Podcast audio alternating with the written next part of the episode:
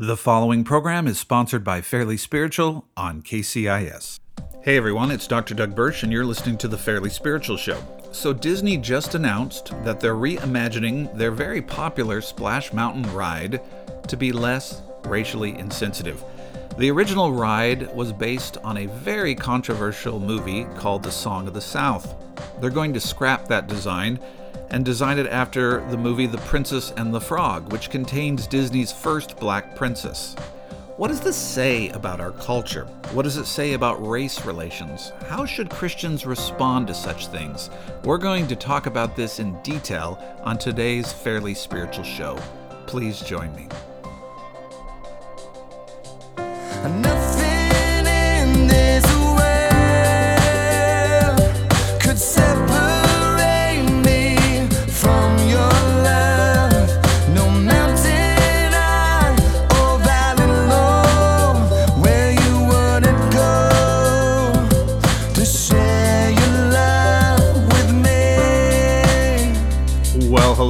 This is Dr. Doug Birch, and you're listening to the Fairly Spiritual Show. On today's show, I want to look at a big event that Disney just announced. Disney announced that they're going to take their ride, Splash Mountain, which is always ranked as one of the most popular rides at Disney, and they're going to reimagine it. And they're going to remove all the characters and remove the plot line that Splash Mountain is based on. And instead of having it based on that plot line, uh, they're going to have it uh, based or loosely based on the movie The Princess and the Frog. And that movie, The Princess and the Frog, is uh, the first Disney movie with a black princess.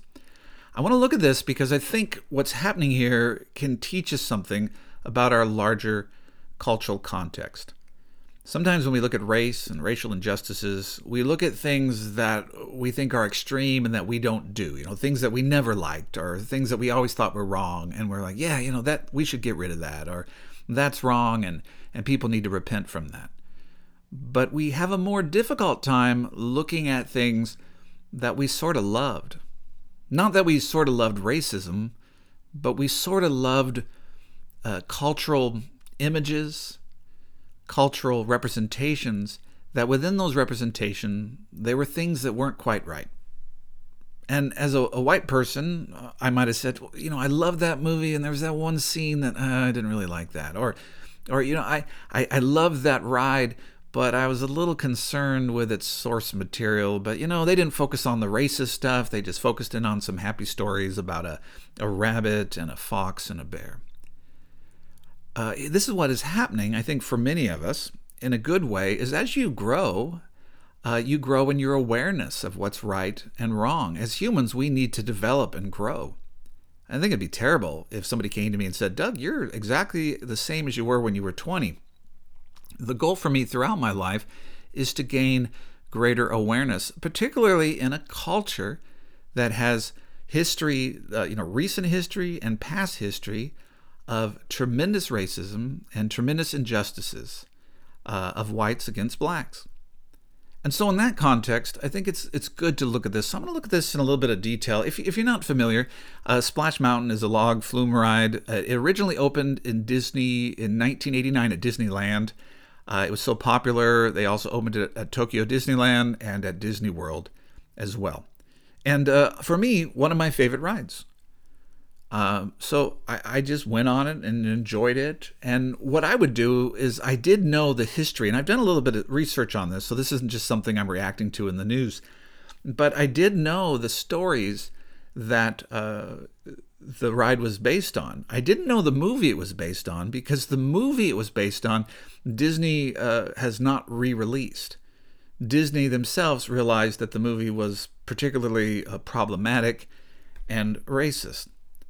Uh, the ride is based on the Disney movie The Song of the South, which I think came out in 1943. I might be a, a year off on that.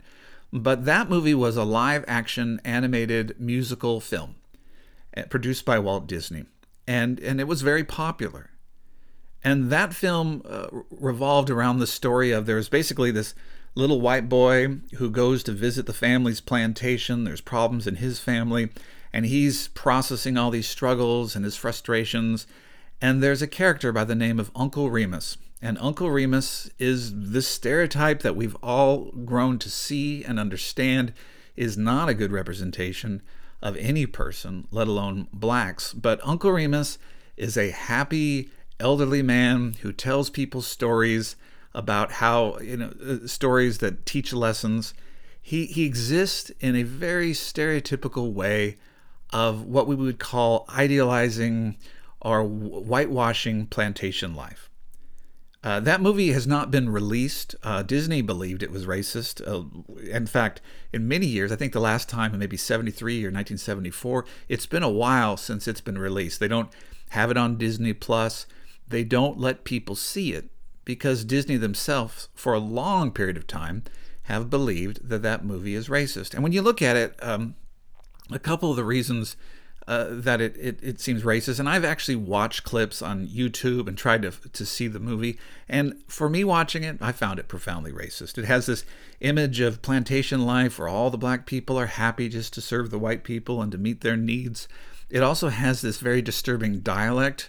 It's the kind of dialect you see in, in old films and in old writing where uh, it's a white person trying to write what a black person would sound like and it's extreme, exaggerated black vernacular. Uh, it's just a style of that. And you know what I'm talking about. It's that extreme minstrel show kind of dialogue. And when you watch it, you realize all the characters there, their purpose is to help the little white boy. Their purpose is just to talk about how great things are now. And it's after slavery, it's during Reconstruction. They're living on the plantation, and they're happy with these roles that their role is to serve the white people and to be thankful that slavery has ended. It very much is that kind of vibe. Uh, when the movie came out, uh, the song Zip-a-Dee-Doo-Dah won the Academy Award for Best Original Song. And again, in that song, you can even see some of that exaggerated uh, white version of black vernacular. Everything is satisfactual. Um, again, you see, well, Doug, you're exaggerating this too much. Well, again, those kinds of songs and those kinds of lyrics are are basically uh, white people would say this is how a, a black person might sound in Reconstruction South. And here's a song, a happy song, uh, Uncle Remus might sing. It's hard to talk about these things in such a polarized culture, but I'm just trying to talk to you as honest as I can here of how I've seen these things, and, and you might see them a little differently. Here's one of the realities. When that movie came out, the lead star who played Uncle Remus, James Baskett, and, and again, in one level, as that's the only acting job he could have in Hollywood, the acting jobs that he could have were also acting jobs that put him in a place of a stereotypical place. So the actors who portrayed these roles were really in a difficult situation. At one level, the ability to have a career, to be able to make money, to survive in Hollywood. In order to do that, they had to take roles that put them into stereotypical categories. To show you the time that the movie was released in, James Baskett, uh, excuse me, James Baskett, who was received an honorary uh, Academy Award from the Academy Award, uh, he did not even attend or was unable to attend the film's premiere in Atlanta. Again, this is set the movie in Atlanta, Georgia, and this idealized concept of plantation life. He was not able to attend the premiere because Atlanta was a racially segregated city, and he would not have been able to sit with the whites and not have been able to go to many of the festivities that were associated with the premiere. As you know, that's that's incredibly troubling that the star of this movie, uh, who's used to sell tickets, is not allowed to actually be at the grand opening or at the premiere. Uh, so the movie has a lot of racially divisive stereotypes and just racist uh, tropes. And at the time, and if you just think, well, Doug, this is revisionist, at the time, there were many leading black leaders who expressed that they felt the movie was not an accurate portrayal of plantation life or race relations, and there were some minor protests at certain theaters. So this isn't just, well, now we're insensitive, but back then everyone was okay with it. No, everyone was not okay with it, and particularly some of the black leaders of the time were not okay with that representation. But I want to get a little deeper here. This movie is actually based upon source material, and the source material material is by Joel uh, Chandler Harris. Joel Chandler Harris is a white man. And he grew up in Atlanta, Georgia. At one time, uh, he worked in an imprint- apprenticeship uh, on a plantation. And Joel Chandler Harris was a, a newspaper man, and he would write articles where the articles had this premise that this fictional character wasn't a real person, this fictional character, which he called Uncle Remus, would come into the newspaper and tell stories and talk about life, and then he would relay the stories of Uncle Remus. Well, these stories were so popular that they began to be syndicated or shared throughout the US and other newspapers, and eventually they turned into books. Now, these books were written between 1881 and 1907, and there were seven Uncle Remus books. Now, the author, uh, Joel Chandler Harris, again, a, a, white man who grew up in the South, said that these were the stories that he heard uh, from blacks. That these are the stories, you know, these are the traditional folk stories are the folk tales. And that he was sharing these stories. But he would share these stories again through the voice and through the fictional character of Uncle Remus. And I read these stories as a kid. Uh, we had a couple old books. Again, these were written like in 1881 to 1907. I remember reading these stories, and the stories were about Brer Rabbit and Brer Fox and Brer Bear, and, and a few of the stories that the Song of the South uses. And those are the the animals that you see in the ride for Splash Mountain. They're stories from 1887 to 1907. They're from this man who uh, worked on a plantation uh, as a you know basically apprentice, and then uh, took stories, made a, a, fictional black character to tell the stories that uh, he said that he heard in these plantation settings. The problem with those books, and if you read the books, you find the same issue. They're written in this extreme, uh, exaggerated white version of what blacks talked like. It's exaggerated language. It uses all the racial tropes. It's not uh, a. It's a representation of black people from a white person's perspective, and from a white person's perspective who's idealizing plantation life in the South. Uh, there's many things wrong with this, and I just want to get into a few of them. Uh, one of them is that the author himself is white, and he takes these stories. Let's say even if the stories truly are exactly true. Like he just literally heard these stories and word for word he wrote them down the way they were spoken. Let's just say that was true. I don't believe that's true, but even if it was, what he's doing is cultural appropriation. He's taking from uh, black culture and then using that, writing stories and making money off of their stories, and telling those stories through his own white lens. Now, as a kid, I didn't even think that was wrong. I didn't understand the concept of cultural appropriation.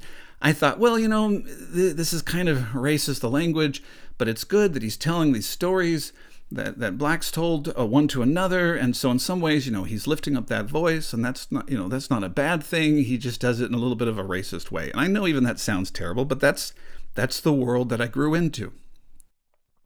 But as I've grown older and become more educated, I realize that there's something extremely problematic with white people going into a black culture, taking their stories, taking what they create, and then repackaging them in a way that suits a white audience and making money off it. We know that's the same history of rock and roll as well, that this is a common history of white oppression, of going into black communities, taking what we like of it or don't like of it, and then repackaging it in a form that best suits the white audience.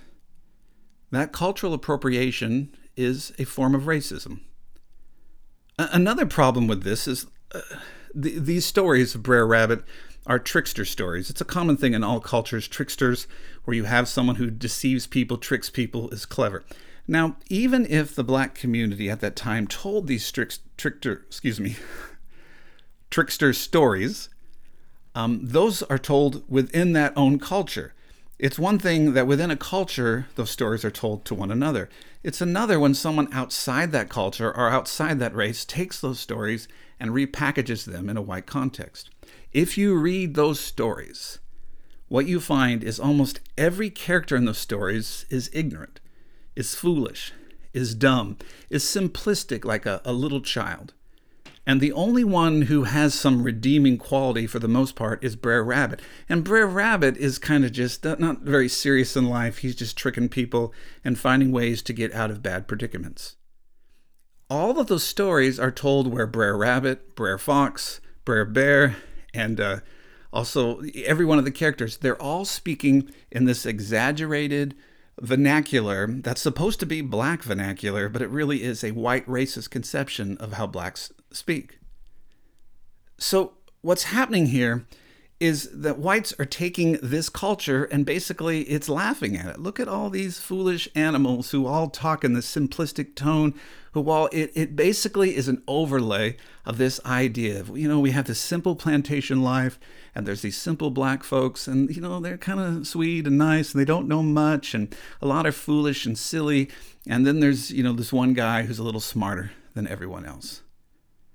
This the danger of it is we've taken those stories out of its cultural context and used it for another race or another cultural context. I'll give you an example of this, and I want to go deep on this today. Um, the the black comedian uh, Chris Rock, he has one particular routine, and some of you might be familiar with this, where in that routine he talks about the things that he thinks are wrong with certain people within black community, and so he he talks about the rights and wrongs within that community. The original uh, comedy routine that Chris Rock does is as a black comedian speaking to primarily a black audience, he talks about struggles within his own community.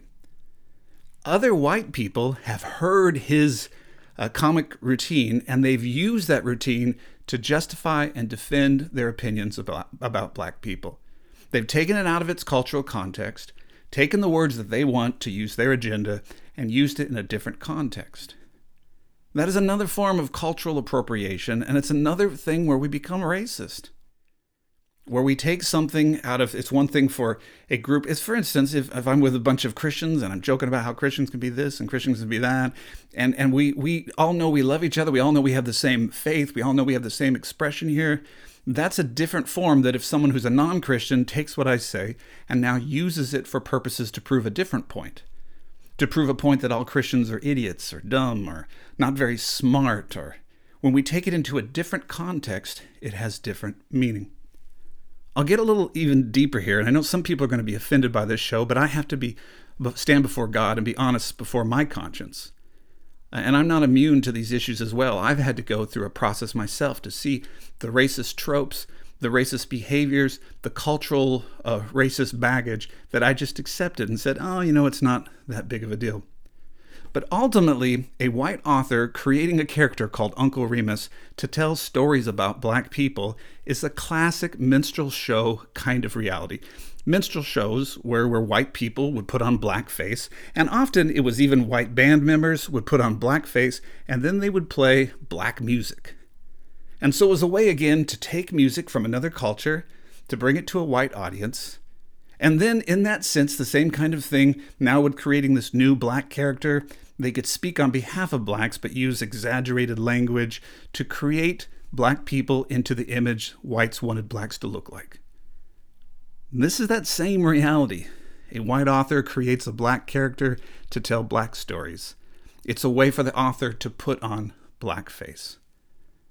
Now, that seems very strong, and if you look at the life of that author, he doesn't seem to be someone who would be an avid racist. He's someone who's for Reconstruction.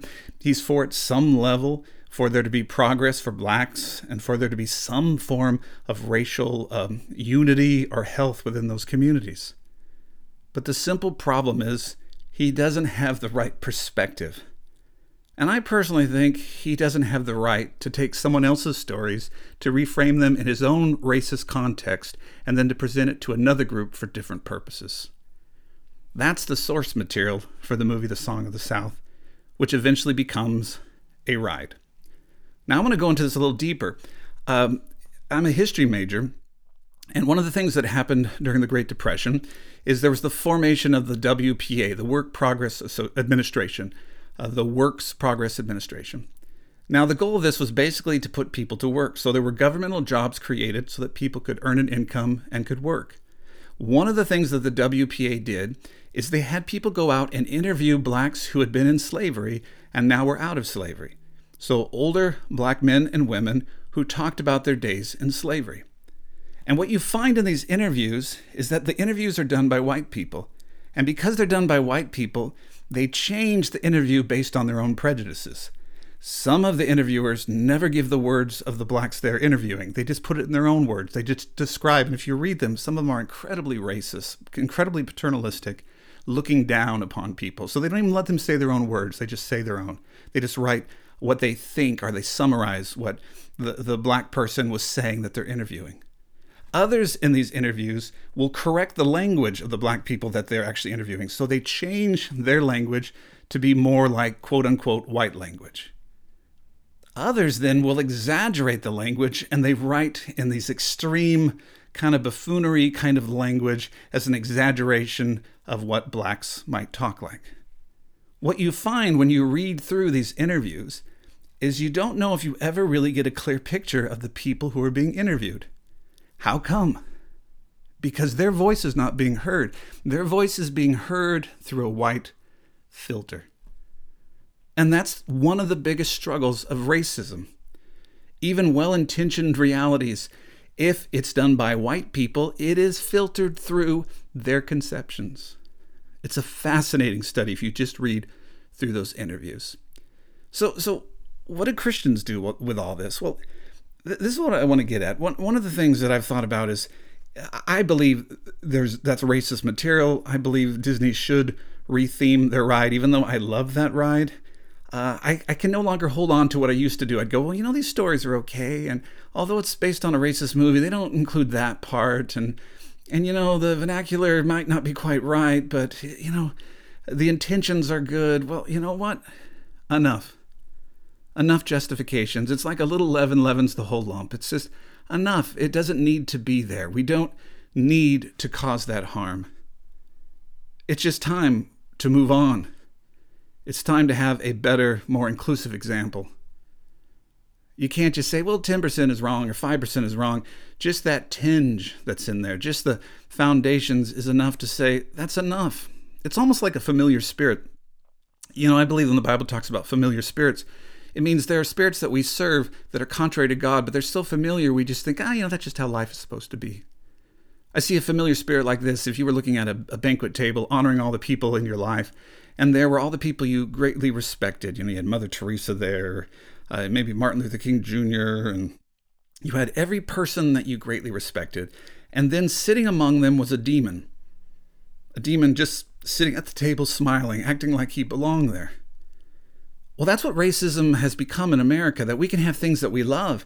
And we say, oh, I love this ride, and I love the music, and I love the drop, and it's it's fun. It's it's a table that I like to go and eat at. It's a ride I like to experience. But sitting at that table is also a demon. Sitting at that table is also racial stereotypes and oppression. Sitting at that table, even, even highlighting plantation life with the tremendous sufferings that occurred and the abuses that occurred even in Reconstruction after slavery, is allowing for a familiar spirit to stay at the table. And we're in a culture right now where we're saying, you know, no more. It's time for that demon to leave no more. I'm, we're not going to justify it. There's no reason to justify that demon. It doesn't need to be at this table. It shouldn't be at this table. We shouldn't have to overlook it just because that demon has been there for so long. We all have areas where we need to grow. We all have areas where we should be growing. And we don't have to defend and justify our past to make decisions today. Maybe we acted in ignorance in the past. Maybe we just acted because the culture was like that around us. Maybe we acted because we were racist and mean and angry and terrible. Regardless, what is God calling us to do today? You know, the movie It's a Wonderful Life, I've often told people it's one of my favorite movies. But if you watch that movie, there are like two or three scenes with a black maid and the black maid is portrayed in an Aunt Jemima racist way. There's just no way around it. And I'll tell you why I know this to be true. You don't have to take my words for it. I remember taking my son and saying, "Oh, I want you to watch this film, and and I want you to see, you know, how much I love this film." And I always focus in on the white characters, right? I'm just focusing on. I'm just, oh, you know, that's that was the time, and that scene passes, and let's just move on. But when he saw that, he said, How can they treat that woman that way? That's wrong, Dad. And when he said that, I realized it's time for these things to go. The things that are wrong are wrong. And with clear eyes, we need just to just say, no more. Look at those areas in your life. What's really important? To hold on to the last vestiges of racist ideology or to have a better witness? Let's welcome efforts that have a better witness. At least that's what I'm going to try to do. Thanks for listening to today's show. I'll see you later. Here's the number to text 360 818 4513, 360 818 4513, or go to my website, fairlyspiritual.org. Fairlyspiritual.org. Love you.